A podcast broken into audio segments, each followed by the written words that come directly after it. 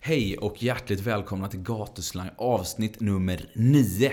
Och det är grymt kul att få göra det här och tack för all support där ute ni som återkopplar på Twitter, Instagram och på Facebook. Facebookgruppen har passerat 100 pers, 102 nu här i ehm, dag. Så att fortsätt likea Facebook. Ehm, skriv kommentarer vad ni tycker om programmet. Eh, hur ni lyssnar på programmet. Jag har kommit fram att en del ligger i badkaret och lyssnar. Någon annan kanske står och diskar samtidigt och, eh, och så vidare. Det är kul att höra eh, vad ni tycker, tänker och känner om svensk hiphop och gatuslang. Så ni får gärna mejla mig på pontus.gatuslang.se. Alltid superkul. Tack till Alex Adiels som sitter och twittra sönder varje vecka. Det är gött att se att du är hype här. Och för det här avsnittet trillar ju in ganska sent. Eh, jag sitter och spelar in det här nu och klockan är 23.23. 23. Eh, big up till snubbar som Fredrik Gustafsson som skriver att han har legat och lyssnat på avsnitten med eh, Henry Bowers, Simon Emanuel och PSTQ. Och citat, för fan lätt den bästa podcasten jag har hört. Big up alltså. Ja, det är bara att tacka och ta emot helt enkelt. Kul att ni lyssnar och gillar svensk hiphop. I det här avsnittet eh, ska vi få träffa en eh, snubbe som heter eh, Roine Borgstrand, eller Sexfemman. En snubbe som jag bekantade med, med, med genom DJ Kojak och Taros gamla mixtape som släpptes kring det här millennieskiftet någonstans. Och senare också med EPn Lägg av, som är en rolig grupp som vi kommer att prata om i programmet. Här har ni alltså Gatuslang avsnitt nummer 9 med 6-5 eller Roine Borgstrand. Varsågod. Gatuslang.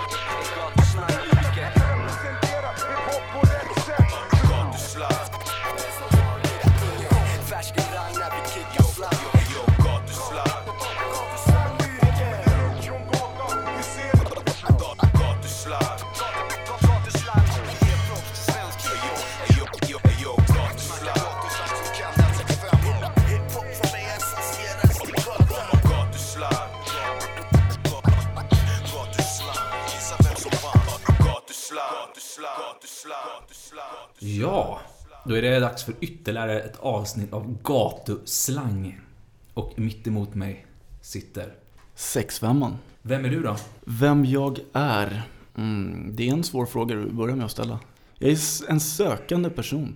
Eh, både som person och som artist. Jag tror det är lite där. Att jag eh, försöker hela tiden hitta alternativa vägar att gå. Även om det låter lite klyschigt så är att jag vill inte riktigt fastna i, i, i mönster och heller direkt infoga mig i dem. Även om jag gör det ofta. Så vill jag ändå säga, hur kan jag komma in från en annan vinkel och bilda mig någonting. Det behöver inte nödvändigtvis vara eget jämfört med andra, men någonting som jag känner så att det här är det jag vill göra. Och jag vill göra det på det här sättet. Liksom. Sökande i musiken så att säga? Alltså kanske inte just resejournalisten sådär, men jag sökande på det sättet att, ja men oavsett som nu, liksom, om jag vill Kanske hoppa av ett jobb eller göra någonting annat på jobbfronten. Man vill läsa någonting och hela tiden hitta nya saker som ger mig energi och inspiration. Liksom. Men om man bara ska liksom bryta ner vem du är. Mm. Kort, koncist, passet liksom. Alltså passet, då är jag ju Roine. Roine Tältborgstrand liksom. 33-åringen från Urnsberg. Det är ju den personen. Mm. Roine är ett ganska ovanligt eh, svenskt hiphop-namn. Mm. Det, det, finns ju många som heter Johan och många som heter Petter. Och... Mm. Alltså Roine generellt är väl sådär, fått frågan många gånger sådär när jag presenterar mig så här, Hej, jag heter Roine. Alltså, va? Heter du Roine? Liksom, det kan man ju inte heta. Så den har jag fått höra många gånger. Eh, så det är lite säreget namn på det sättet. Jag är lite såhär, fan man kanske ska använda det som rapnamn liksom. Varför inte? Vad, vad skulle rimma Roine på då? Boysen. Det är ganska dåligt rim kanske, men det går inte rimma så mycket på Roine. Finns någon, det finns någon författare som heter Boysen också va? Det stämmer, det stämmer. Det är kanske är där man kan koppla ihop oss. Liksom. Jag eh, läste att det var eh, ett vikinganamn. Ja, det är väl den definitionen som poppar upp när man söker på, på internet. Och en parentes är att det finns eh, enligt svenska namn som heter sex kvinnor i Sverige som heter Roine. Exakt, det får man inte glömma. Så det, det är ett bra namn. Har du träffat någon kvinna som heter Roine? Nej, jag har faktiskt aldrig gjort det. Däremot blev jag lite upprörd över, det var någon journalist som skrev här när kronprinsessparet fick sitt barn, eller skulle få sitt barn tror jag. Att barnet aldrig skulle heta Roine. Det var liksom rubriken. Som att det enda namnet det här barnet inte fick ha, det var Roine.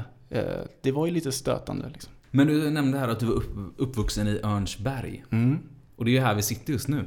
Ja, så jag är uppvuxen 200 meter härifrån vi sitter just nu. Och det är här på de här gatorna jag har lekt och sprungit runt och haft mig liksom, i 20 år i alla fall. Vad har du för känsla kring det här området då när du kommer hit? Oj, alltså det är fortfarande en varm känsla. Jag känner mig fortfarande hemma här. Liksom.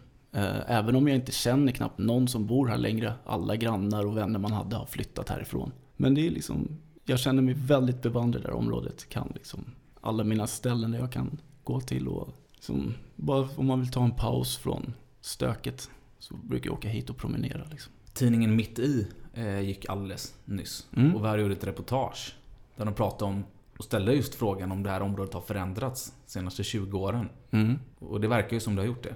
Ja, det har det gjort. Alltså det har ju vuxit enormt med, i form av bostäder i alla fall. Så jag menar, när jag bodde här när jag var yngre, det fanns ju inte hälften av de här husen som finns här överhuvudtaget. Det var en mycket mer blomstrande affärsverksamhet. Här på hörnan där det inte ens finns någon affär nu tror jag. Där låg det ett systembolag när jag var liten. Så här var ju liksom mittpunkten. Alla samlades här. Det var så massa tobaksaffärer, klädaffärer. Sen så vattnades det ur liksom. Så när systemet la ner då försvann ju verksamheten. Och mitt emot här där du bor så ligger det nu någon vedugnsgrillpryl. Det hette Jordans livs när jag växte upp. Och den har bytt ägare tusen gånger. Det har varit Camillas livs och allting. Och nu är det liksom en grill. Jag kan tänka mig att du gillade att det heter Jordans liv så att säga. Ja, det var, det var fräsigt. Det var ju för innan jag liksom hajade hur coolt det namnet var. Liksom.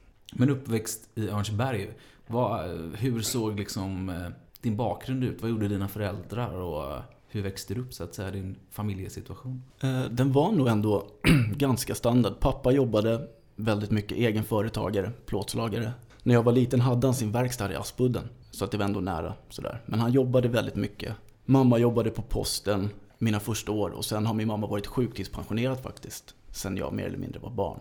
Eh, jag har gått på dagis i det här området. Eh, gått i skolan här. Så jag har verkligen gjort allting här. Men väl två arbetande föräldrar fram tills liksom mamma blev förtidspensionerad. Sen har hon varit hemma. Så jag har haft en ganska, så jag vet inte, lite curlad uppväxt på det sättet att min mamma var hemma och gjorde väldigt mycket. Eh, Jag slapp göra saker som jag faktiskt inte tyckte var soft att jag slapp göra. Utan snarare så här, varför kan jag inte få göra det? Varför kan jag inte diska och laga mat och göra alla de här grejerna? Jag har aldrig behövt göra de där grejerna riktigt när jag var hemma. För min mamma gjorde det liksom. Så lite, lite curlad på det sättet. Och nu är du 33 så man får hoppas att du har fått diska ikapp här lite då. Jag har fått diska ikapp, tro mig. Absolut. Men eh, hur var din så här, skolgång då? eh, När du kom upp i skolåldern liksom? Hur var du då?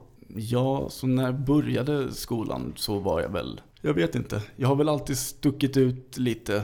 Det kanske främst har varit längdmässigt jag har stuckit ut på där i början. Eh, Så det har varit en ganska varierande men stökig skolgång. Liksom. Det har varit mobbing och det har varit mycket den grejen jag har brottats med egentligen. Hela min skolgång. Fram till gymnasiet. Då la den sig liksom. Och det var du, inte du som mobbade då? Nej, jag var den som blev mobbad. Så jag har ju varit en jävligt skötsam elev i skolan. Jag har gjort det jag eh, ska göra på lektioner och liksom alltid närvarande och sådär. Men det har varit stökigt i korridorerna liksom. Men var din längd en anledning då till det här? Var det därför du stack ut liksom? Var det ett problem? Ja, det var väl längd och storlek i början. Jag var ju större liksom än gemene man. Och eh, sen var det också att jag tog plats på ett sätt som folk eh, kan ha stört sig på. Speciellt de äldre killarna liksom i årgången över. För du har ju rappat om skolgård. Ja, låt där. Och där rappade du om att du kunde ge svar på tal. Mm. Var det liksom... Du gav igen då liksom? Och... Ja, jag gav igen. På olika sätt, inte bara rent fysiskt utan mer så att jag, jag ville inte vika mig liksom. Och det var även alltså, mobbarna och, och lärare också. Jag var ganska ifrågasättande elev. Jag tror jag var ganska jobbig att ha att göra med. Liksom. Jag köpte inte allting som sades. Liksom. Eh, Och likadant i korridoren om någonting hände. Då var jag tvungen att markera det. Liksom. Men ska man göra det då? Köpa grejer? Nej, man ska inte göra det. Absolut inte. Det var därför jag inte gör det heller. Men det är nog lätt hänt att man kan bli en liksom passiv och, och tystlåten och underkuvad person. Eh, jag menar, det är ingen, det är ingen, vad ska man säga, det är ingen hemlighet att folk blir, blir mobbade och har det jobbigt i klassrummet med lärare och dylikt. För din vän och kollega eh, Simon Emanuel Mm. som var med där. Han pratade också om det här. Utom att han kunde inte köpa liksom, den, liksom, de ramarna som fanns i skolan när han gick där också. Ja, men lite så. Jag tror att mycket... Sen var det mer bara så här dum bångstyrighet att säga emot för att säga emot. Det var så här, som jag i varje fall gjorde när jag var yngre. Liksom, det är inget som jag hade någonting att vinna på. Det var bara för att liksom, att göra det. Lite störigt beteende som jag inte är stolt över. Liksom. Men då gjorde jag det på det sättet. Mm. Hade inte liksom något, något att komma med, men jag var tvungen att ifrågasätta ändå. Liksom. När upptäckte du hiphopen här ute i Hägersten? Oj, eh, mellanstadieåldern. Eh, fyran, femman, tror jag. Hade en granne som var äldre. Hade köpt någon Derek B 7 tror jag. Kommer inte ihåg vad låten heter, men Bullet eller någonting. Jag minns inte. Så det var väl där liksom det började. Lite Public Enemy. Eh, känns ganska klassiska ingången just för min åldersgeneration. Liksom. Det, var där, det var det jag började lyssna på. Ja, annars tycker jag att det här området känns så jävligt naughty by nature. Det, Ja, känns, det känns som att folk lyssnade på det här. Jag vet inte. Jo men det var det, men jag kände att jag fick aldrig den presenterad av mig från liksom, de äldre i det här området. Det var jag som plockade upp Naughty by Nature från någon annan infallsvinkel. Men Naughty låg ju varmt på spelarna här alltså. Mm. Och det här området eh, kallas ju, eh, har man kunnat höra på skiva till och med. Mm. Det är väl Helis platta, hennes första, snackar de. Så är det ett skit där de snackar redan 2002 om Ernst Bronx. Mm, det stämmer. Så att eh, det har, det har varit med kanske ända sedan den tiden, eller?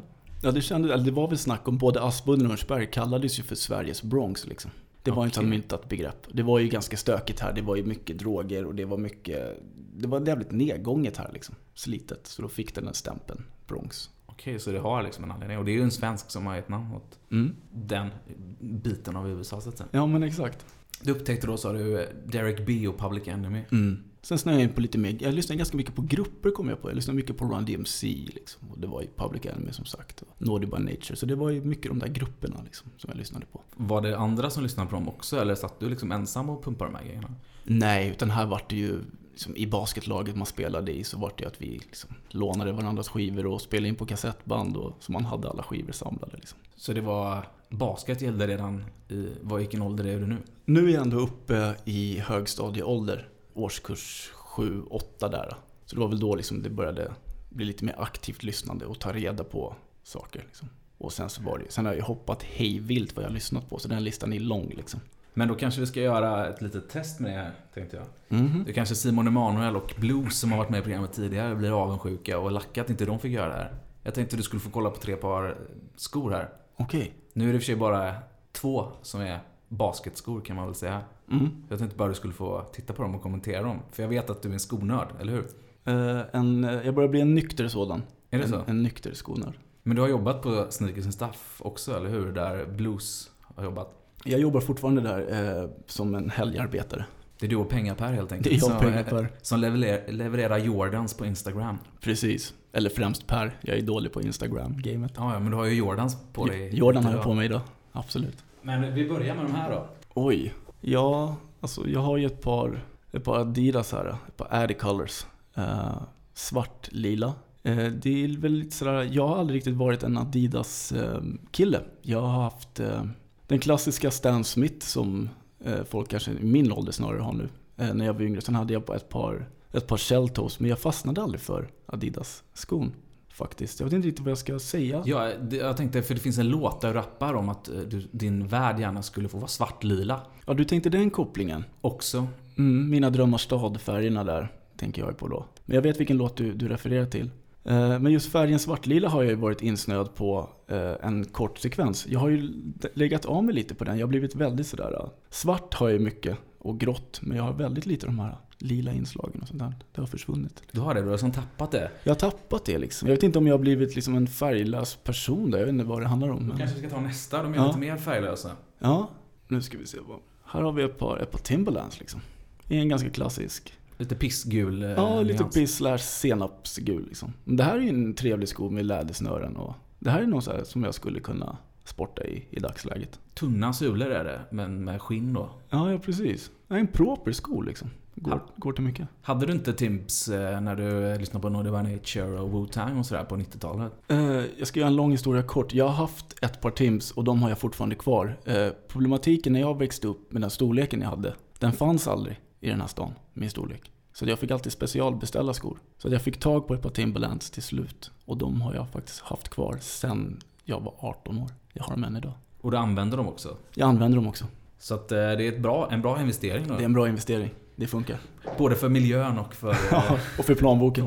Vi testar de här då, sista pjuxen. Oj, ett par Blazer. Fast det här är SP-varianten här. Det är väldigt glada färger liksom.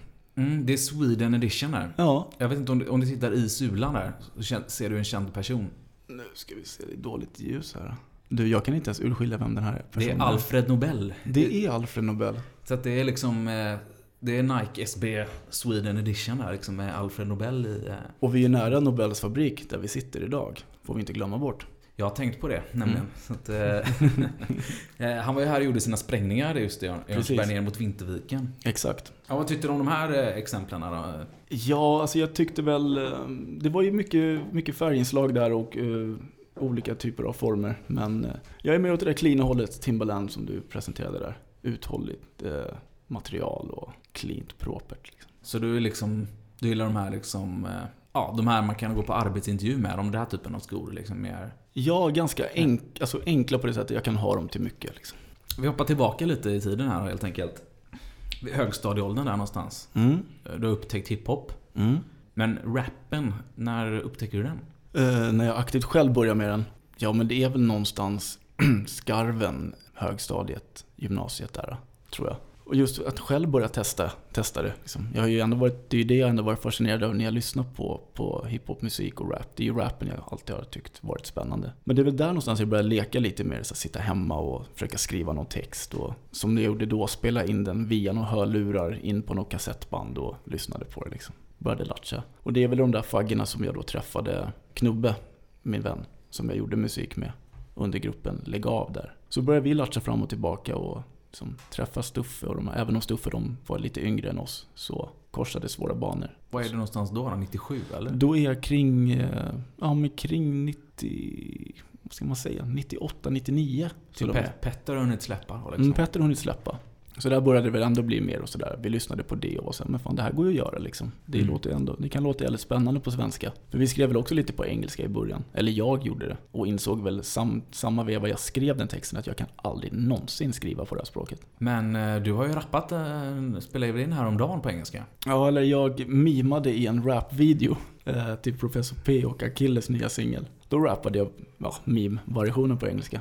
Det var så det var alltså? Det var så det var. Jag såg eh, Achilles eh, uppdatering här. Man kan ju följa alla på Instagram nu Ja, tiden, liksom. ja att, eh, onekligen. aldrig, att du hade otroligt tight engelsk rap. Mm, ja, det, det glädjer mig. Då kanske man har en ny marknad framför sig. Ja, och då var det Öres också som fick mima där då. Ja, precis. Det var många som var där och mimade ändå. Det var det alltså. Ja. Vilken eh, skön grej. Det ska bli spännande att se den. Verkligen. Men alltså 90-talet. Mm.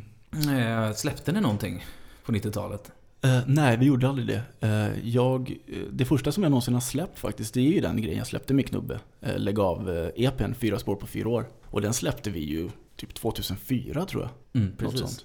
Så det var först där det verkligen någon annan fick höra. Men hur kom det sig att ni inte läckte något eller att ni inte fick släppt något innan? Eh, jag vet inte. Det, det vi gjorde på den, det var ju mycket mixtapes då. Vi var ju med liksom på, när Kojak släppte mixtapes. Där hördes vi ju lite grann. Jag minns att vi var med på något tape som Taro släppte. Men då var det ändå inte så här myntat och etablerat att man liksom hade börjat göra musik. Så jag kände ändå att så här, lägg av EPn var liksom, nu gjorde vi Men vi gjorde inget väsen av oss med den. Det var ju mer för gemene man som känner oss liksom. Så den där. Kojak-mixtapen släpptes innan Fattar du breakade också, eller? Ja, ja, absolut. Så att eh, det var ju ganska oetablerat. Mm, det. enormt. Men Knubbe då, vem var... eh, Vad kan du berätta om honom? Oj, vad jag kan berätta om, om Knubbe? Alltså som, som rappare så var ju Knubbe, när vi började rappa, han var ju, han var ju drivet i det vi gjorde. Jag tycker han hade liksom en enorm förmåga att, att leverera texter och liksom inlevelsen och både när vi spelade in och när vi spelade ju live en del också. Eh, och jag var med den som satt och försökte liksom nöta på mina texter och sådär. Men jag hade liksom inget uttryck. Så jag ville ju bli Knubbe liksom. Få den där liksom inlevelsen och kunna leverera texterna på ett spännande sätt liksom. Han har ju lite den här pondusen som Stora A har också. Mm. Som rappar med det här med mörka... Ja, exakt. Enorm pondus i rösten och liksom lekfullheten och sådär. Det var jävligt inbjudande att lyssna på. Liksom. Och det kände jag så det här vill jag komma åt. Men han är lite sugen på att göra lite nya grejer va? Ja, absolut. Vi har ju, vi har ju latchat fram och tillbaka. Vi spelade in faktiskt en, en EP här för två år sedan tror jag. Den har ingen hört. Eh, Och vi kom fram till att den inte var så bra. Men vi har en ambition att försöka få ut en grej. Till 2014 har vi sagt. Eh, Så vi, när vi träffas, han bor ju i Lund nu så vi träffas inte allt för ofta. Så du har liksom bytt ut honom mot Nomaden va? Ja, ja, jag har bytt ut honom. De har bytt plats ju. Ja. Bytt stad och hela... Exakt, ja men helt rakt, rakt upp och ner, ombytta roller. Liksom. Men i alla fall, du släppte då på Kojak Mm. och på eh, Taro. Mm. Och ni släppte en EP. Mm. Eh, Men du hade aldrig någon tanke av att liksom gå göra sologrejer här? Eh, nej, just då så var jag väl... eh, jag kände väl det, när vi gjorde Fyra spår på fyra år så började jag väl... Jag kände väl att... Nu ska inte jag tala för Knubbe här, men jag kände att jag var mer och mer fast på att jag ville göra det här mycket mer intensivt liksom. Och skriva mer och försöka hitta en, en egen grej. Så det var väl där jag ändå började så här latcha fram och då började andra samarbeten poppa upp. Alltså innan jag släppt eget var jag ju med. Jag var ju med Fattare ganska mycket. På någon låt och hade någon refräng och hade någon egen låt och var med dem och turnerade och sådär. Hoppade in på Simons grejer, Simon Emanuel. Men Då, är, då är det inne 2006 här, Ja. Show Me Fun-låten. Ja, och sådär. exakt. Och det är där egentligen börjar, jag verkligen så här, börjar spela in material som jag har skrivit liksom. Men du valde att inte jobba då med Soul School som hade producerat Lägg av-grejerna? Jag valde och valde. Eh, vi vill ju fortfarande jobba med Stefan. Det vill jag ju än idag. Jag tycker han är fantastisk producent. Men det vart väl så naturligt. Alla ville göra olika saker. Vad gör han för något då? Eh, Just för tillfället, om jag inte har helt blivit felinformerad, så bor han i New York eh, och försöker etablera sin producentroll. Eh, Första Veronica Maggio-plattan har han gjort. Som jag så här på rak arm vet att han har gjort hela, hela plattan. Det är en fantastisk platta på alla sätt och vis. Och sen så har han väl hela tiden gjort saker, men jag, kan, jag vet inte exakt vad det är han har fått ut och sådär. Man har jobbat hårt hela vägen. För det han gjorde sen då som ända, det är ju under Ontario-namnet liksom. Han gjorde ju den Eishono Mm. med Stuffe. Precis, som är en fantastisk eh, Mm. produktion måste man säga. Mm, super. Han spelar piano också. Ja, ja visst. Han spelar ju det mesta, Stefan. Det är det som är så grymt med honom. Men tror du han har någon chans där borta i New York då, eller? Jo, nej men det tror jag. Det tror jag absolut. Eh, definitivt eh, hantverksmässigt har han det. Sen är det väl att applicera attityden där borta i New York. I alla fall tog du tag i din eh, solokarriär då. Mm. Och eh, kom på att men, eh, kanske ska spela in lite mixtapes. Där drog vi igång. Det började ju med... Tanken var ju att jag direkt ville göra en platta. Helt sådär kompromisslös ville jag göra en platta. Gjorde, spelade in väldigt mycket låtar och då var det jag och Stuffe nästan uteslutande. Stuffe producerade allt och jag skrev. Och det resulterade ju i Doggybag mixtapet. Så vi satt ute i Bagarmossen där eh, Stuffe bodde då och så spelade vi in. Ganska, ganska koncentrerad tid och då kände vi någonstans att nu släpper vi ut det här liksom. Som det är. Det är ju väldigt spretigt eh, tape liksom. Men där började det. Där började jag ändå så leka med hur jag skulle kunna komma att låta. Liksom. Hur låter 65 vad, vad gör jag när jag rappar liksom? Och och hur låter 65 när han rappar? Oj, eh, jag kan väl liksom, utan att, man får ju särskilja lite. Jag har ju blivit, tidigare när jag liksom intervjuats och vi har pratat om hur musik låter så är den ju, man har beskrivit mig som så här minimalistisk rappare på avskalade beats och rena med det tredje. Men jag tycker det som, som, som jag låter som, det är väl, jag har väl tagit snarare en vinkel på hur jag väljer att berätta de saker jag berättar. Eh, hur jag twistar teman. Eh, liksom inga nyskapande ämnen men just att jag kommer in från andra vinklar tycker jag än vad många andra väljer att, liksom, att angripa en låt på. Sen låter jag ju, jag har en tendens att låta, inte monoton men jag låter, jag är ganska rak och liksom, vad ska man säga? Eh, det är inte jättemycket så här variation i, i min rapstil utan den är ganska konsekvent liksom. Och fokuserar mig väldigt mycket på textskrivandet liksom. Vad ska man säga? Ja, idag tycker jag att jag har mer värme i mig än vad jag hade förut när jag rappade. Eh, jag bygger ganska mycket på att, på att sväng, få hitta svänget i rappen. Jag rappar ju ganska liksom, jag vet inte. Jag rappar inte direkt så här rakt på takten jag rappar.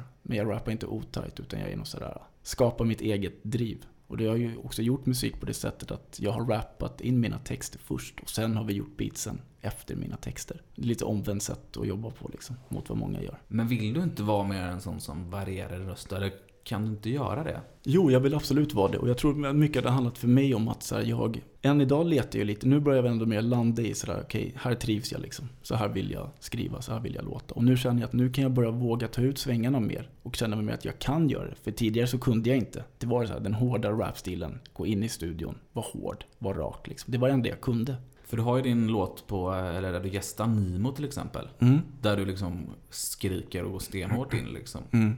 Men Ja. det, det var inget du ville göra liksom sen heller? Nej, men just den här, den här skrikiga stilen har ju aldrig riktigt funkat för mig. Jag har liksom inte den styrkan i rösten. Eh, Jag, kontroll, jag kontrollerar inte den skrikiga liksom, rapstilen. Så jag kände att det här är ingenting för mig. Jag måste vara ganska, få mitt utrymme i form av produktioner och så kunna leka med de få nyanser jag har, liksom, som jag har utvecklat i dagsläget. Men jag vill ju bli mer liksom, melodisk och kunna variera mina, min energi när jag rappar. Liksom. Men när du då släppte den här Doggy Bag 2008 där då. Mm. Vad lyssnade du på? Vad hade du liksom tagit med dig under åren för musik som du har lyssnat på? Oj, alltså det var väldigt spretigt där. Jag kände att just då var jag inne i en ganska dum rap-period. Lyssnade på mycket rap, lyssnade på, på Lil Jon och liksom sådana stökiga rappare. Liksom. Det är ganska dumma teman, de var jävligt roliga och sådär. Eh, och ja, vad mer lyssnade på? Sen lyssnade jag ju på liksom mycket Outcast och, och, och det, åt det hållet också. Så det var ju ganska spretigt material. Jag hade ju några så skrikiga låtar på Doggybag. Det var allt från så här 20 dag Knut till så Call Response-teman och sådär.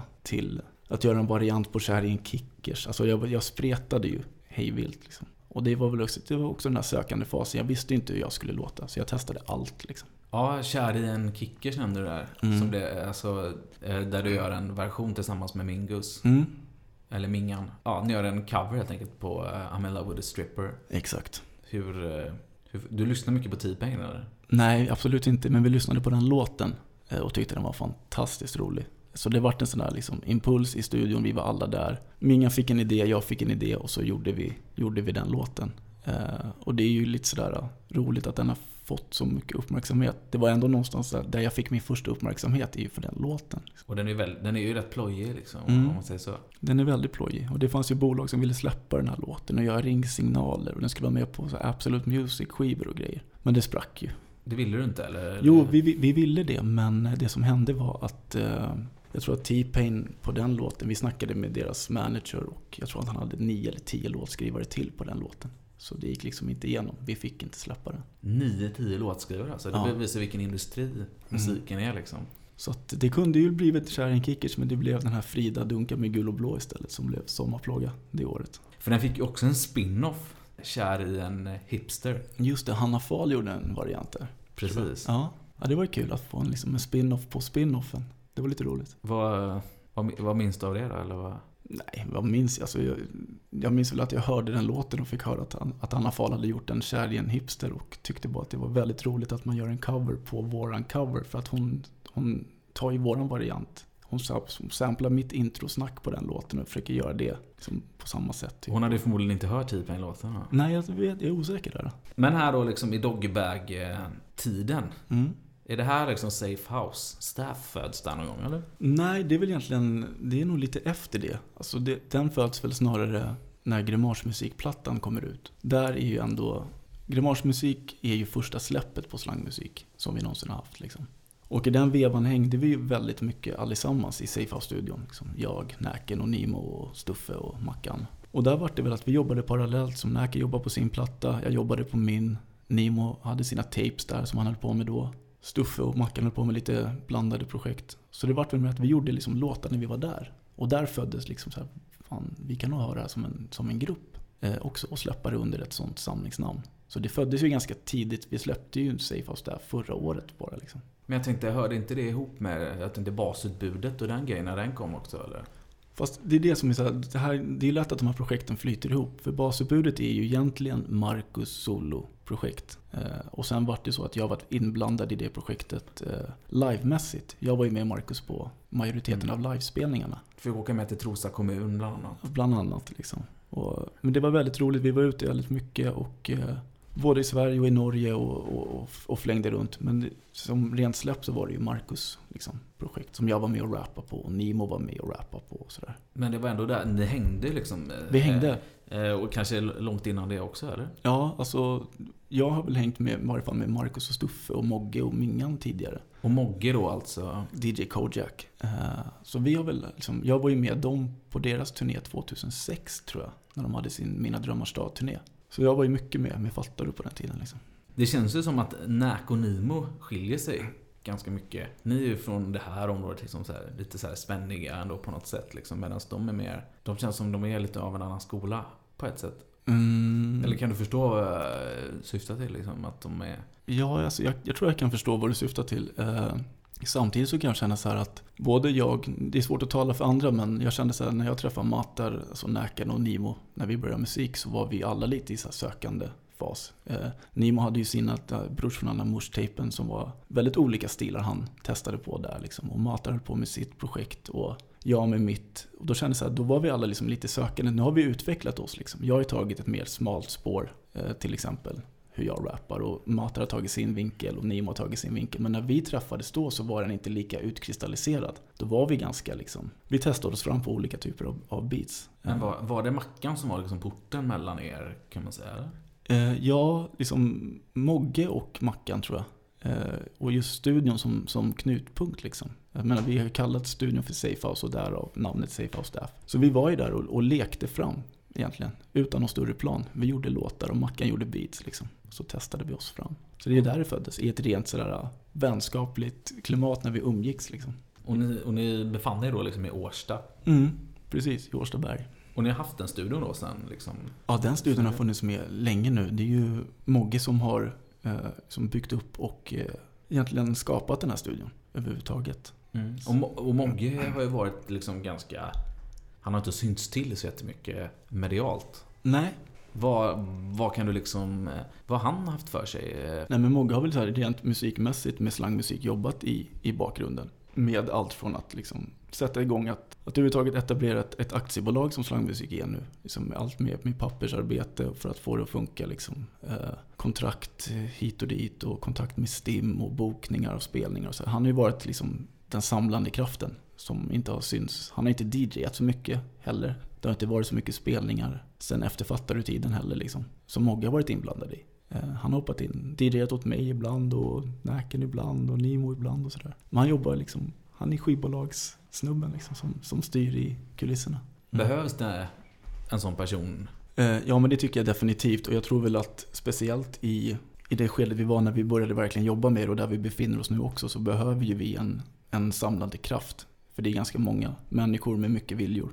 Uh, nu har vi väl kunnat, liksom, nu är alla vuxna människor så att vi kan ju liksom fördela ansvar och ta ansvar och sådär. Men Mogges roll är ju, alltså den fyller en enorm funktion i, i den verksamheten vi försöker bedriva. Det känns som att utan honom så, jag vet inte, det är just att sy ihop alla trådar. Någon som har det övergripande Han är liksom en projektledare kan man Absolut. säga. Mm. Ja, men Mogge har alltid varit väldigt duktig på det som projektledare och få saker och ting att hända. Liksom. Uh, det är han duktig på. Och folk liksom accepterar det på ett sätt. Det är inte så att folk blir irriterade på honom eller? Nej men jag menar, visst har vi våra kontroverser. Alla har ju sina egenheter liksom. Så här, Mogge har ju en tendens att, eh, det här med klockan är inte hans starka sida liksom. Nej det är inte det, trots att han är projektledare. Ja, men det är liksom, det är ju, alla har sina små, små brister. Men eh, i det stora hela så kommer vi, kommer vi överens när det väl är dags liksom. När vi pratar klarspråk med varandra. För Safehouse har ju ändå fått ut lite musik då.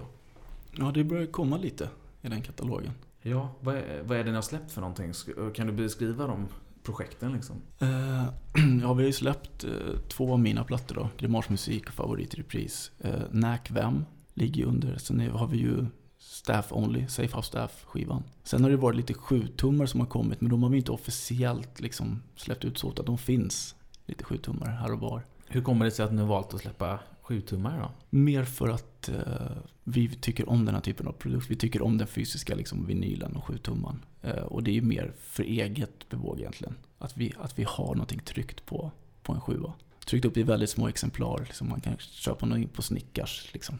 Hur många ex finns de i? Eh, jag tror vi tryckte upp 50, liksom, 50 exemplar. Oj, så pass limiterat Ja. alltså? Så det var inte mycket som kom ut. Och sen, är, men sen har vi mycket de här så här, liksom, över gränserna. Som basutbudet är ju liksom slangmusik och devrim. Liksom. Och, och nu är det lite så här hoppa emellan. Liksom, Matar och Nimo är ju, liksom, de är på Universal. Liksom, med slangmusik är, ja, det är liksom det är de här små border dealsen hela tiden också. Och sen får man inte glömma hur högt heller. Nej, hur högt är ju också... Och nu faktiskt blir jag lite osäker här om det liksom enbart är slangmusik som står bakom det släppet. Eller om det är någon mer part inblandad. Och det är det här som, som händer nu. Att vi, liksom, vi är där, slangmusik är med, men sen är det också någon annan aktör ibland. För då är det också Rorschach och Adiam inkopplad på något vis. Ja, de är inne i det projektet där med, med Näken och Nimo. Eh, som blev en liten EP som de hade där. Eh, och sen nu på senare tid så släpp, vi släppte våran Som Fan EP här. Jag, Nomaden och SO Fresh.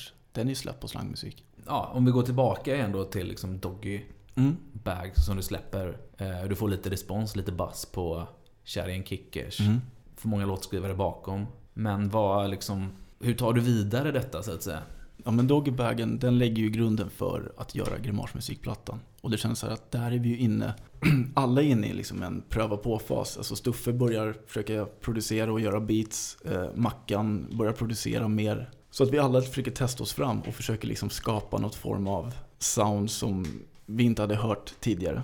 Som inte finns. Eh, och så format som inte finns. Det var väldigt betonat på rappen som sagt, eh, som jag beskrev tidigare, att jag skrev mycket texter, eh, spelade in dem egentligen bara på rena klickljudet. Liksom. Det fanns inga beats. Och sen började vi bygga och ville ha så få ljud som möjligt, men så starka ljud som möjligt. Liksom.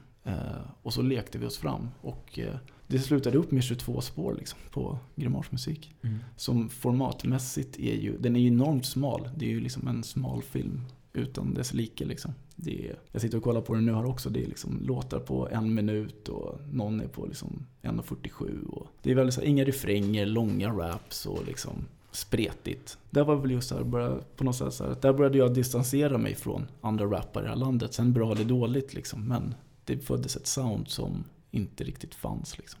Men det låter ändå som du är lite kritisk till ett eget eh, till en egen idé på något sätt? Nej, men jag vet inte, alltså jag, jag vet inte om det liksom är signifikativt för mig. Jag blir väl alltid så här, jag menar, när jag hör på den här plattan nu så känner jag så här, skulle jag göra den här plattan idag eh, och plocka upp några av idéerna så skulle jag förmodligen gjort det på ett helt annorlunda sätt. Eh, och det är väl så här för mig, även om jag kanske låter negativ så är det ju bara positiv utveckling för mig känner jag. Att jag skulle kunna bemöta och tackla liksom ämnena jag tar upp eller hur vi gjorde beaten skulle vi kunna gjort den här skivan mycket, mycket fetare idag. Men samtidigt så, när vi gjorde den här så tyckte vi att det här var liksom det fetaste vi kunde göra då. Så är det ju.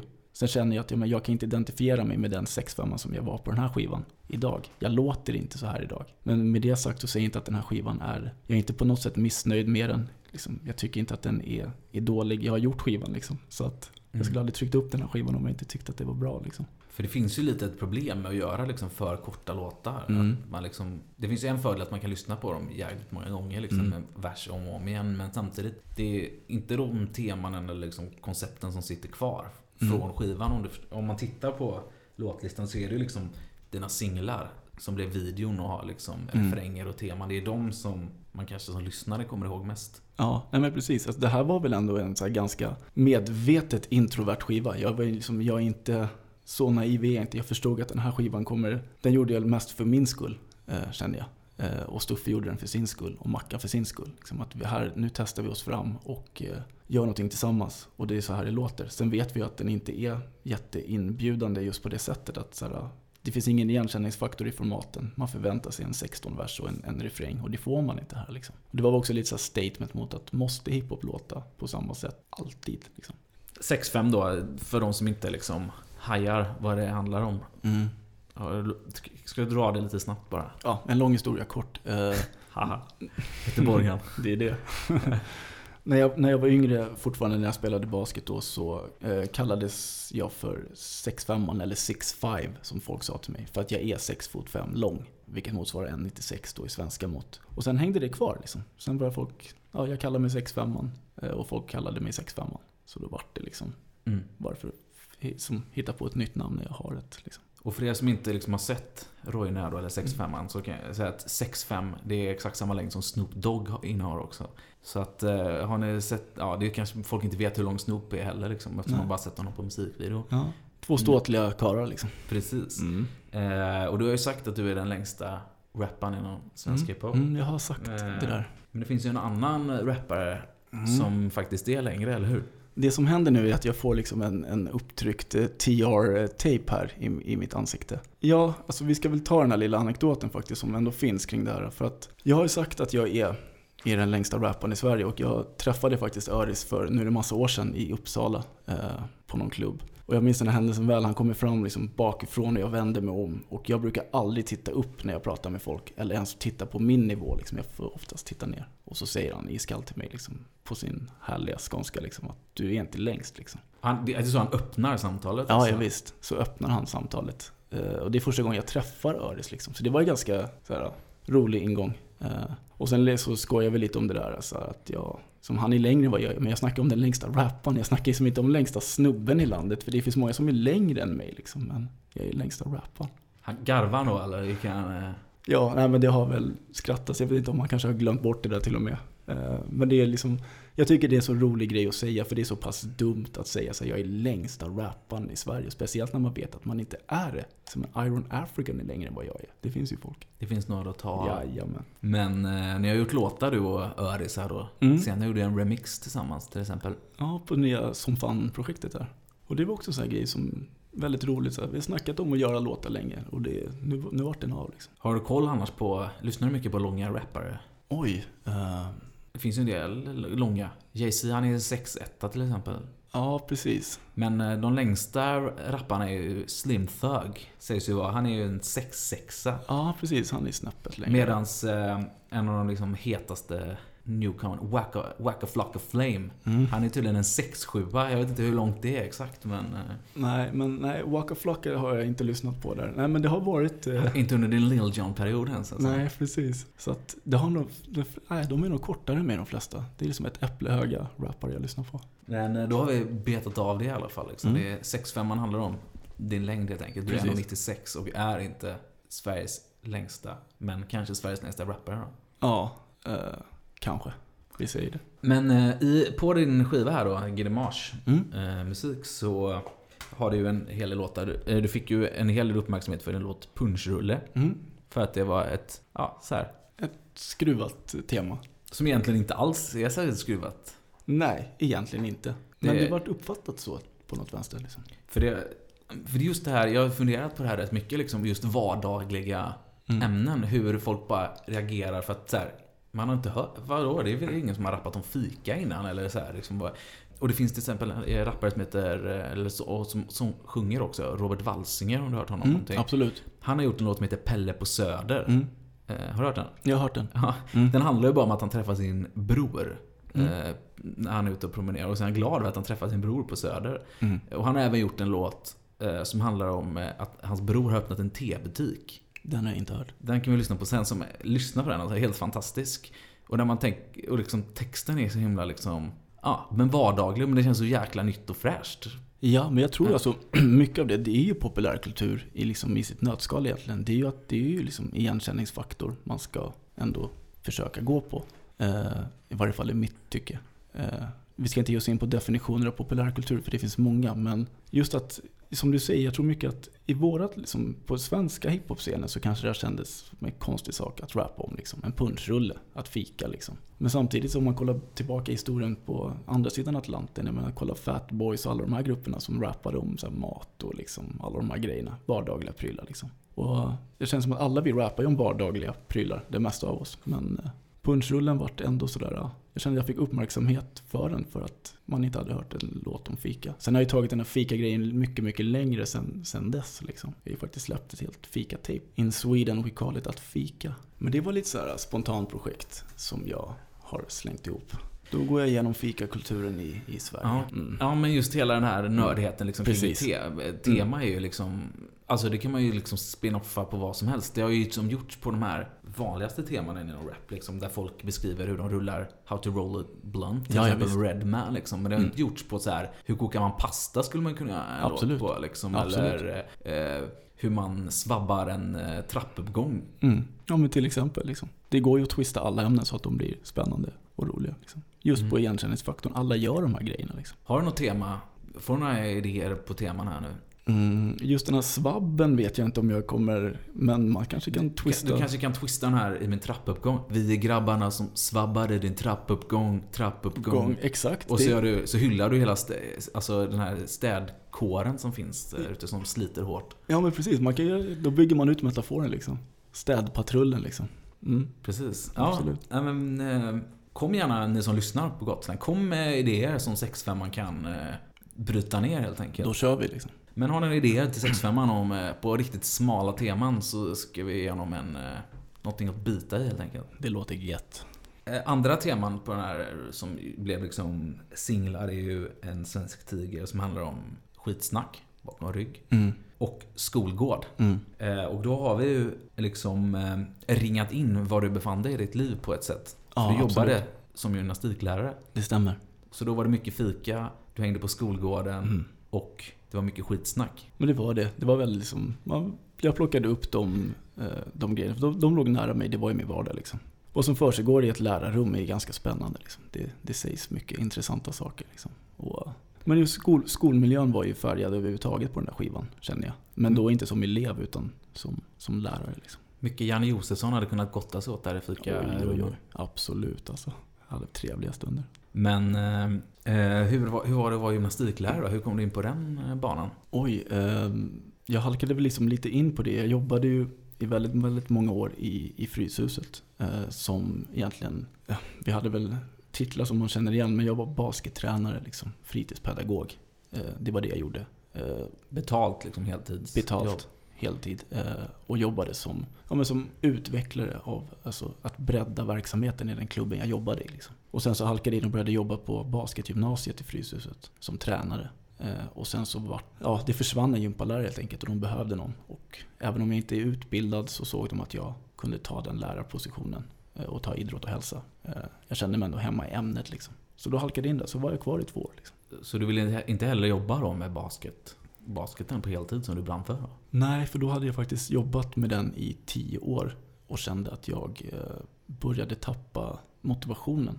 Så jag kände att jag inte liksom, jag tillförde ingen entusiasm och glädje eh, med liksom mina adepter jag hade, mina lag. Så då kände jag att nu måste jag ta en paus, för det här är inte schysst. Liksom. Varken mot mig eller mot dem. Så då lämnade jag, då lämnade jag basketen. Så det är det du liksom har försörjt dig på efter gymnasiet då kan man säga hela tiden eller? Ja, mer eller mindre liksom bortsett från ströjobb. Jag har kört fruktbud och liksom lite sådana små, små grejer fram och tillbaka. Men sen har det varit basketen. Och hur har det liksom, har du kunnat koppla ihop den på ett bra sätt med hiphopen då? Det är ganska vanligt kanske? Ja, alltså den, den klassiska liksom kopplingen mellan de sakerna. För mig var det mer att jag hade ett ganska fritt yrke på det sättet att jag jobbade väldigt, väldigt mycket men jag kunde bestämma mycket av mina tider själv. Vilket gjorde att jag kunde matcha upp det med liksom mitt intresse för att göra musik. Så på så sätt så kopplade jag ihop de två världarna ganska bra. Eh, sen de här parallella med att bara för att man spelar basket lyssnar man på hiphop. Eh, jag vet inte. Eh, de går ju ganska ofta hand i hand. De går ju hand i hand liksom. Tittar du på ett And One mixtape till exempel mm. så bara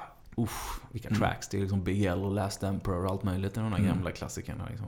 Jag var ändå ganska tydlig med att försöka särskilja de två världarna när jag jobbade främst. Att så här, när jag jobbar med basket så jobbar jag med basket och då vill jag vara baskettränaren. Jag vill inte vara liksom rapparen och, och tvärtom. Men det, det flyter lätt ihop det där liksom. Det är ju liksom, om man tittar på rapscenen så är det fler rappare än eh, rockare till exempel som mm. spelar basket. Tror jag i alla fall att det är så. Det tror jag också. Ja men det finns ju en naturlig koppling. Du har ju Blues till exempel som varit här tidigare. Mm. Fantastisk eh, basketspelare var han för övrigt.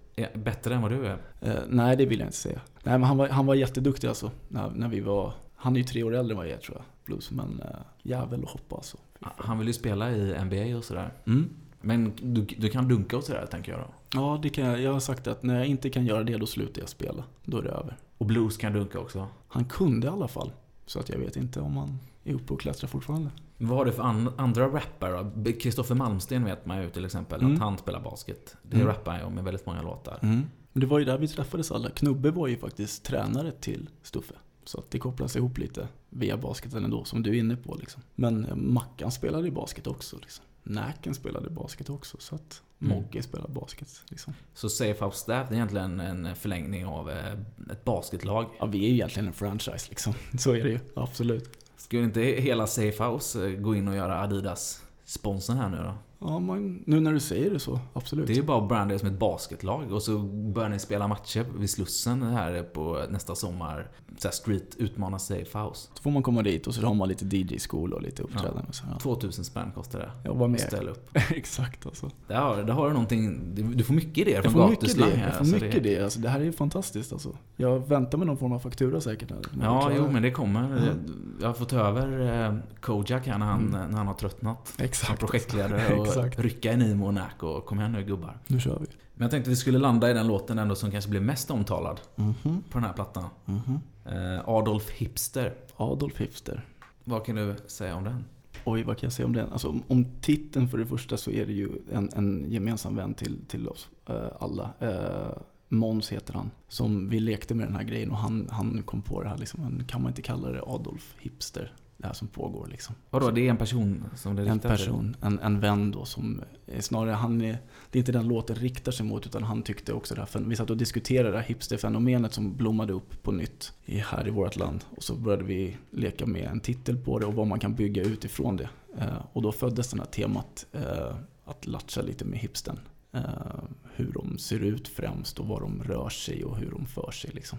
Och det känns som ett ganska aktuellt tema då. Det var väldigt mycket snack om, om hipsters och det var liksom antingen så tyckte man det var spännande och häftigt eller så tyckte man bara att det var ganska töntigt. Som jag också betonar ganska mycket i låten liksom. En gång tönt, jämt tönt, jävla töntar. Så det var ju verkligen att ta det långt liksom och leka med, med det. Men du som till exempel har varit utsatt för eh, Mm. mobbing, inte det ganska liksom, eh, ganska hård vinkel på det hela?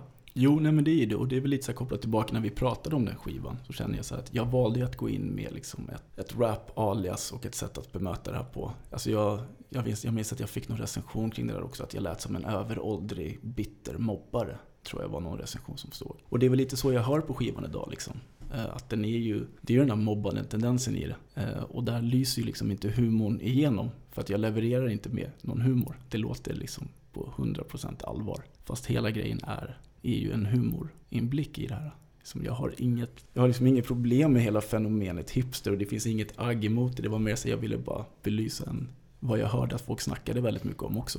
De här Mm. starka känslorna liksom, mot det. Så tog jag mobbarvinkeln. Liksom. Men när man väl gör de här versionerna så är det ganska lustigt för att det är just hipster som tar åt sig. Jag vet. Alltså, om du tar promos, Svenne Banan som har Mm. varit liksom, är med i vartenda, vi diskuterar det i varenda program här på gatuslang All right. Ja. Nej men nästan så är det liksom, det var ju Svenne Bananerna som gick igång på den här låten liksom. Mm. Vad, vad, vad, vad har du liksom för tankar kring det liksom?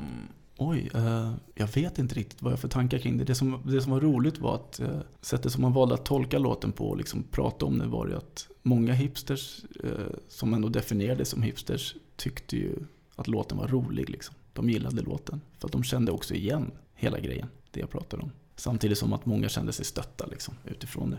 Men jag vet inte. Återigen så tror jag så här, just då igenkänningsfaktorn i det eh, Mm. gjorde att det funkade. Sen är det ju liksom inte, det låter ju inte som en hipster-rap-låt om man ska så här, försöka baka in det i hur, hur soundet är. Det låter som en ganska hårt hiphop liksom, beat där man är ganska in, som en inskränkt rappare som inte har någon förståelse för någon annan människa. Liksom. Men hur låter det då? Vad, vad, vad skulle du liksom lägga in i facket hipster-rap? Men jag, alltså det är så, alltså, jag vet inte, det är så svårt att sätta liksom definitioner på det. Men, men mycket mer den här liksom dansanta, glada hiphopen liksom, som, är, som går i betydligt snabbare tempo än vad jag jobbar i. Att vi kanske är ändå uppe och liksom sniffar på 120 bpm eller snabbare. Och så är det ganska liksom, ja, inte så komprimerade verser, inte så mycket ord och sen någon så här hittig refräng liksom. Som alla kan dansa med i liksom. Pratar du om så här Mapei, videovixen eller sådana där grejer? Kommer det in i? Eller är det mer Gnucci Banana grejen eller liksom vad? Ja men det är nog lite både och och det här tycker jag också är lite så problematiskt för det blir ju genast att man kallar det för typ, om man vill kalla det för hipsterrap bara för att det råkar vara så att folk som kallar sig hipsters lyssnar på det. Förstår du vad jag menar? Det, det som jag känner med hipsterfenomenet var väl mer att liksom, Mapei gjorde väldigt modern rapmusik liksom. Hon, hon personligen känns som antitesen till hipster överhuvudtaget. Hon är ju Mm. så här. Nej, alltså hon kunde inte bry sig mindre liksom om, om de attributen och sånt som man... Men samtidigt så blev ju det, det twistas ju liksom lite också. Den här sticka ut-varianten och sen så, då vart allting hipster liksom. Eh, Så det är svårt att säga. Jag tror inte att folk gör liksom, man gör ju inte hipstermusik. Du gör musik och sen gillar Mm. liksom. Men jag har alltid tänkt på hipstermusik att det är liksom mer, att det är ganska så här, alltså där rappen inte får stå i fokus. Att med den, alltså så här, en person som inte är så down med hiphop Mm. kan lyssna på det och tycka att så här, fan vad fett, så här, det är rap. Mm. Typ Affy till exempel som Mm. ligger liksom på ja, ett banger records liksom. Där det, Mm. bara, där det mer handlar om någonting annat.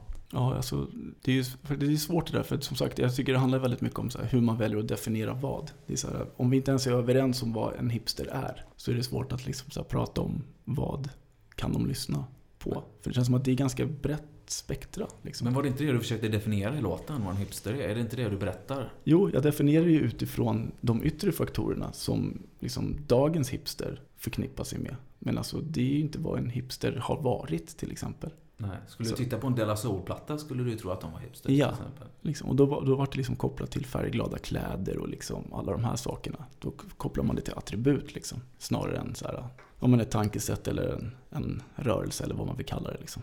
Mm. Så att jag vill ju bara belysa de här yttre som alla hakade på liksom. Precis. Vad tycker du om mina glasögon här då? Hade du frågat mig då så hade jag väl sagt så här, ja men det här skulle kunna vara liksom ett par, par moderna hipsterglasögon. Nu är det med mig så här, jävligt liksom klassiska pro- propra glasögon liksom. För de är ganska stora, svarta. Det är ett par eh, Paul Frank då. Ja. Som jag har. Som kanske hade... Det kunde lika gärna vara Mad Men liksom. Som inte är så hipster kanske. Men liksom, det är det. De byter ju hela tiden värde också, attributen liksom. Men eh, att vi lämnar, Vi lämnar- hipster-diskussionen. vi lämnar Eh, hipster. Det känns ju som hipstern är död kan man säga. Ja, den är lite... För mig är den i varje fall död att prata, prata om. Men nu har vi gjort det i Nu har vi gjort det. nu har jag tvingat dig Ja. sista, sista gången så gräver vi ner hipsteryxan. Ja, nu är den borta. Men här då liksom så började 2009 då så Grimagemusik kommer ut. Du liksom, där kan man väl säga att du är liksom etablerad dig. Så det händer ju ganska mycket. Alltså, grimagemusik kommer, tätt inpå kommer fixtapesen och tätt inpå kommer favorit i repris. Så att det är ju där liksom. Men det är två år emellan där nästan ändå. Ja, nästan två år emellan favorit i repris och grimagemusik. Men där börjar jag väl ändå någonstans etablera mig på det sättet att eh, få en liten befästning att 6 finns på rapscenen liksom. Det händer ju med grimagemusik. Men just favorit i repris får inte samma genomslag alls för min del, eller vad jag har känt i alla fall av i... Nej, jag vet inte. Den, jag är ledsen att säga det, liksom, att den, den gick ju lite obemärkt förbi. Liksom. Och jag har väl rannsakat mig över varför det kan ha varit så. Om det liksom är produkten i sig eller om det var hur den arbetades. Liksom. Hur vi arbetade produkten. Det som hände på Favorit i repris var väl att det var en kompromiss egentligen mellan grimagemusik och mer liksom en vanlig typ av rap-skiva. Här försökte ändå göra liksom format man känner igen, typ två verser, tre verser, refränger och sådär. Men det vart ju inte lika skruvat kanske som grimagemusik. Eh, däremot så fick jag ju betydligt bättre mottagande av, av kritiker liksom, som ska se till den kåren. De gillade ju favorit i repris mer än grimagemusik. Men gemene man, jag vet inte. Eh, Nej, det, det var inga... upp, uppmärksammade nog grimagemusik mer för att den var så pass skruvad liksom. Jag vet inte, traditionellt brukar, väl, brukar det väl sägas att andra plattan är den svåraste man kan göra liksom. Eh, för mig var väl fortfarande på det spåret att jag gjorde ju den skivan med liksom med Marcus och nu var ju Danne Savio med på den och Stuffe också. Men det var ju mer att vi gjorde fortfarande plattan ganska medvetet om att det var en smal platta vi gjorde liksom. Och så, så föreställde vi oss att musiken skulle låta liksom. Men eh, det var ju fortfarande ganska långa rapverser på den skivan. Ganska roliga teman tyckte jag. Jag tycker Tio små rappare är ganska roligt att twista den gamla historien liksom. Och så bygga ut ett långtema på ordet lång liksom. Hur, hur långt kan man ta någonting liksom? Blev väldigt populär när du körde den i en kärleksattack till exempel. Ja, Många det- som garvar där. Den gick hem riktigt bra där faktiskt. Och det var kul liksom. Och så här, pengabrist eh, som jag tar upp på en låt, situation 6-5 och så. här. Det är ändå så här igenkänningsfaktor-teman men de lös kanske inte riktigt igenom liksom. Nej, du skulle ha gjort mer, tagit fram eh, mikroskopet där och Mm. skrivit om eh, metall, en metallmolekyl, en hel låt Mm. och sådär. Ja men kanske liksom. Men jag är ju fortfarande liksom ändå, jag känner mig mer hemma i favorit i repris. Eh, där känner jag att jag ändå börjat landa mer i vad jag vill göra liksom. Mm. Faktiskt. Så jag är ju, är ju jättenöjd med den skivan. Även om den gick obemärkt förbi liksom. Men du nämnde en producent här Mm. som inte är så känd för många. Danny Savio. Mm. Cool DJ Dust. Eh, Men det är väl också lite det jag sammankopplats med en del nu. eh, Med hela Squee-rörelsen. Eh, Och han är ju en, en av de främsta aktörerna där liksom. Under Flogsta danshall och där liksom, nu blir det mycket namedropping men så här Pavan och Joxan och alla de här människorna som jobbar med den här minimalistiska Squee-musiken liksom. Så vi var väl inne i den eran, det vart ju mycket, mycket den ljudbilden liksom. Som vi, vi färgades av. Och jag känner att någonstans nu har jag ju liksom ja, mer, mer eller mindre lämnat den. För jag känner så att jag, har, jag kan inte tillföra så mycket mer i den ljudbilden. Jag har liksom ringat in mig i ett hörn där jag, har gjort det. Jag har krämat ur vad jag kan, vad jag kan tillföra rapmässigt liksom. I den ljudbilden. Jag känner att jag behöver nu ta mig åt något annat, åt något annat håll liksom. Men Squeen har inte gjort sitt. Definitivt inte. Den, det känns som att det händer så enormt mycket på den, på den scenen överhuvudtaget. Och eh, den är ju enormt underground liksom. Hela den scenen. Eh, och sen är det samma sak där. Det är så svårt. Det känns som att allt som Safehouse gör eh, liksom har sammankopplats med Squee. Och det är inte så att Safehouse gör Squee liksom vi har gjort någon Squee-låt tillsammans med. Det, det, det flyter lätt ihop med att så här, elektroniskt och minimalistiskt är per automatik Squee och det är inte riktigt så. Det är liksom mycket hur den, hur den framställs, hur den kommer till, liksom, hur man gör musiken. Men lyssnar du mycket på Squee själv? Eh, för tillfället nej. Eh, gjorde det enormt mycket eh, under den perioden. Och där också, därav så blev det så mycket Squee-influerad rap. Liksom. Eh, nej, jag känner att jag, jag är väl klar med att liksom, jag känner att jag har hamnat i, i en bekvämlighetszon liksom, i form av tempon och i form av liksom, ljudbilder. Där jag känner att här behärskar jag liksom, hela min rap-stil. Eh, hur jag skriver och hur jag liksom, spelar in min rap och så. Och nu känner jag att nu vill jag ändå ta den åt ett håll där jag får, jag vet inte, testa att skriva på lite annorlunda sätt och kanske rappa det på annorlunda sätt. Så att jag som tar mig ur från, från hörnet. Det är lätt att man fastnar liksom. Även om det jag gör nu inte liksom är ljusår ifrån typ favorit i repris eller sådär. Men så är det ändå så här, det blir lite andra tempon, lite andra rytmer liksom. Eh, det blir andra teman liksom. Så jag, jag får twista det lite och ta det liksom åt ett annat håll. Eh, det är väl mer det, jag känner att jag vill inte så fastna i så att jag gör squee-rap liksom. Och det är det jag gör. Men du skriver rätt mycket punchlines. Mm. Men du har aldrig liksom varit inne på det här med battles och dissa andra och sådär? Menar du på låtar eller ge mig Ja, in på i låtar battlescenen, eller liksom? ge, in, ge dig in i battlescenen och... Nej, alltså på, på låtar så känner jag väl mycket att liksom punchline-mässigt så det är det jag tycker är kul. Ja, men jag har lyssnat mycket på rappare som Redman och liksom Ludacris och så här. Att det, det är lite humor och det är den här twistade punchlinen. Men inte att den nödvändigtvis är riktad mot en specifik människa liksom. Och jag känner inte att jag har något behov av det. Att så här, jag får inte ut något av att så här, dissa en annan rappare i det här landet eller något så här. Det ger inte mig någonting. Utan snarare så här, komma med en rolig liknelse eller en punchline. Det vill jag göra. Battlescenen eh, har jag faktiskt haft dålig koll på och börjat kolla upp den lite mer nu. Och jag är fascinerad över den scenen. Eh, och då kanske inte främst som att jag vill vara en aktör där utan mer så här, vad försiggår på den här scenen? Vad händer? Liksom, hur, hur går den till? Hur utvecklas den? Eh, och den är, den är väldigt spännande. Och jag är, där är jag mer in, alltså intresserad ur ett retorikperspektiv liksom, än ur en rappare själv. Jag ser mig inte som en rappare på battlescenen. Men jag är jävligt övertygad om att jag skulle kunna göra det bra. För anledningen att jag frågar, Mm. det kanske du förstår själv. För du möter upp en kille Mm. eh, som inte alls egentligen kanske har rötterna inom battlescenen heller. Som har gjort jättemycket grejer. Mm. Eh, I liksom massa tidigare konstellationer. Nämligen Nomaden eller Mm. Nomad. Mm. Som är en person som idag eh, för- förknippas väldigt mycket med battlescenen. Och Mm. kanske klassas som en av de ja, tio bästa, kan man ju lugnt säga, Mm. i Sverige. Hur, Absolut. eh, hur har det liksom påverkat dig då? Nej men det, alltså, det är ju på grund av det mötet med, med Noah, med Nomaden, som jag har halkat in på battlescenen. Och liksom börjat kolla upp den och liksom, kolla vad han gör där och hur den går till. Liksom, och, eh, var faktiskt nere på ett battle, första battle jag varit på live liksom, för någon helg sedan i Malmö. Och det var, det var jävligt kul, liksom. en spännande miljö. Och jag känner väl att Noah liksom, är ju inne i battlescenen men vill väl också liksom, mer vara inne i rap. Alltså att göra musik och inte nödvändigtvis lägga all sin tid på att, på att battla. Men var det för att du hade ghostwritat honom här nu då? Som han förlorade eller? Det, det var det liksom, för vi, vi åkte bil ner gemensamt och jag försökte liksom ghostwrite. Nej, så var det inte. Men eh, nej, det, var, det gick inte hela vägen liksom. Nej, tråkigt. Dessvärre, det var tråkigt. Det var en jämn match, en väldigt bra match liksom. För annars hade ni varit en gjuten duo alltså, och tag-teama. Ja, ja. Det skulle kunna vara något faktiskt. För jag tycker du ska fundera över det. Ja. Sen, när- sen, när du har, gjort- sen när ni har gjort den här plattan och du känner att nu har du gjort ditt. nu ska jag ge mig det på här. battle-scenen liksom. För att jag menar, du eh, har ju varit inne på det minimalistiska och det kan man ju verkligen säga. Att battlescenen är minimalistisk. Det kan man minst sagt säga alltså. Det är inte mycket beats att bråka med där alltså. Nej men det, det är spännande, vi får se. Vi får hålla tummarna helt enkelt. Mm.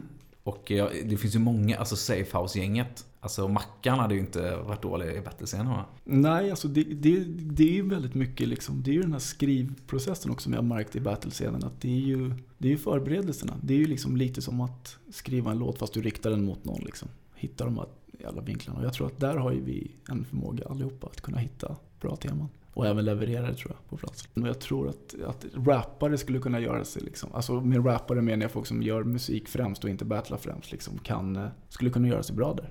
Om vi lämnar liksom battle-biten Mm. där så eh, börjar ju du och Nomada faktiskt göra musik. Ja, ni, kom ju inte, ni lärde ju inte känna varandra genom just battle utan ni träffades i en radiostudio. Ja, exakt. Vi träffades på eh, kärleksattacken där, Sammetist. När han eh, rappade, han var MC tror jag det heter, eller The MC. Eh, när han var där och rappade. Och eh, då träffade jag honom första gången och tyckte han var fruktansvärt duktig. Eh, Så där började vi snacka. Och sen så ebbade det samtalet ut i att jag eh, var med på hans mixtape. eh, Mixtape i kubik på en låt. Tubentåget Bussen. Exakt. Fantastisk version måste jag säga. Mm, tack alltså. Den, ja, det, var, det var ett roligt samarbete liksom. Och vi kände att vi tar vidare det. Så gjorde vi en låt till och sen så träffade vi liksom, ja, Isana då, SO Fresh som är producenten, hade jag lärt känna innan. Jag jobbade med honom en kort vända. Då, då tog vi vid. Eh, SO Fresh då, Isana, han eh, hade mycket beats på gång, han hade ett projekt på gång och sen så presenterade han det för mig och Nomaden att så här, fan, eh, jag vill att vi gör det här projektet. Liksom. Det är ni två som rappar och jag, jag producerar liksom. Och det slutade ju upp i Som Fan, EPn som vi släppte.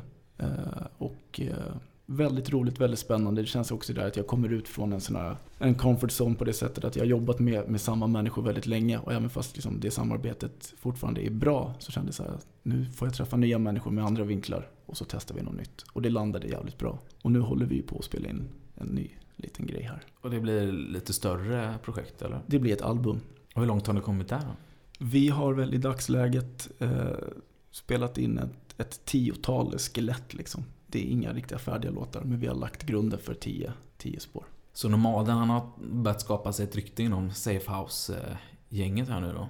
Ja, alltså nu, nu hänger vi ju där liksom. Så då blir det att man träffas upp och, och har sig liksom. Så nu är vi ju alla samlade. Mm. Hur, passar, hur passar skåningar in i det här super-Stockholm-gänget då? Ja, det funkar hur bra som helst. Det, det är inga konstigheter. Eh, vi förstår till och med varandras dialekter och sådär. Så att det, det är suveränt. Det är inte bara en massa gamla vitsar från eh, grill, gamla grillfester i Vinterviken och sådär? Nej, vi, vi, vi sparar lite på anekdoterna till liksom senare in på nätterna. Då, då kan de komma fram. Liksom. Men producenten är så fresh alltså. Han har ju verkligen eh, fått ett fresh sound. Om man, Mm. så Det känns ganska nytt för att vara svensk hiphop. Mm. Det känns som att han har liksom kommit in från, kokat ihop lite allt möjligt liksom, till, till sin egen lilla bild.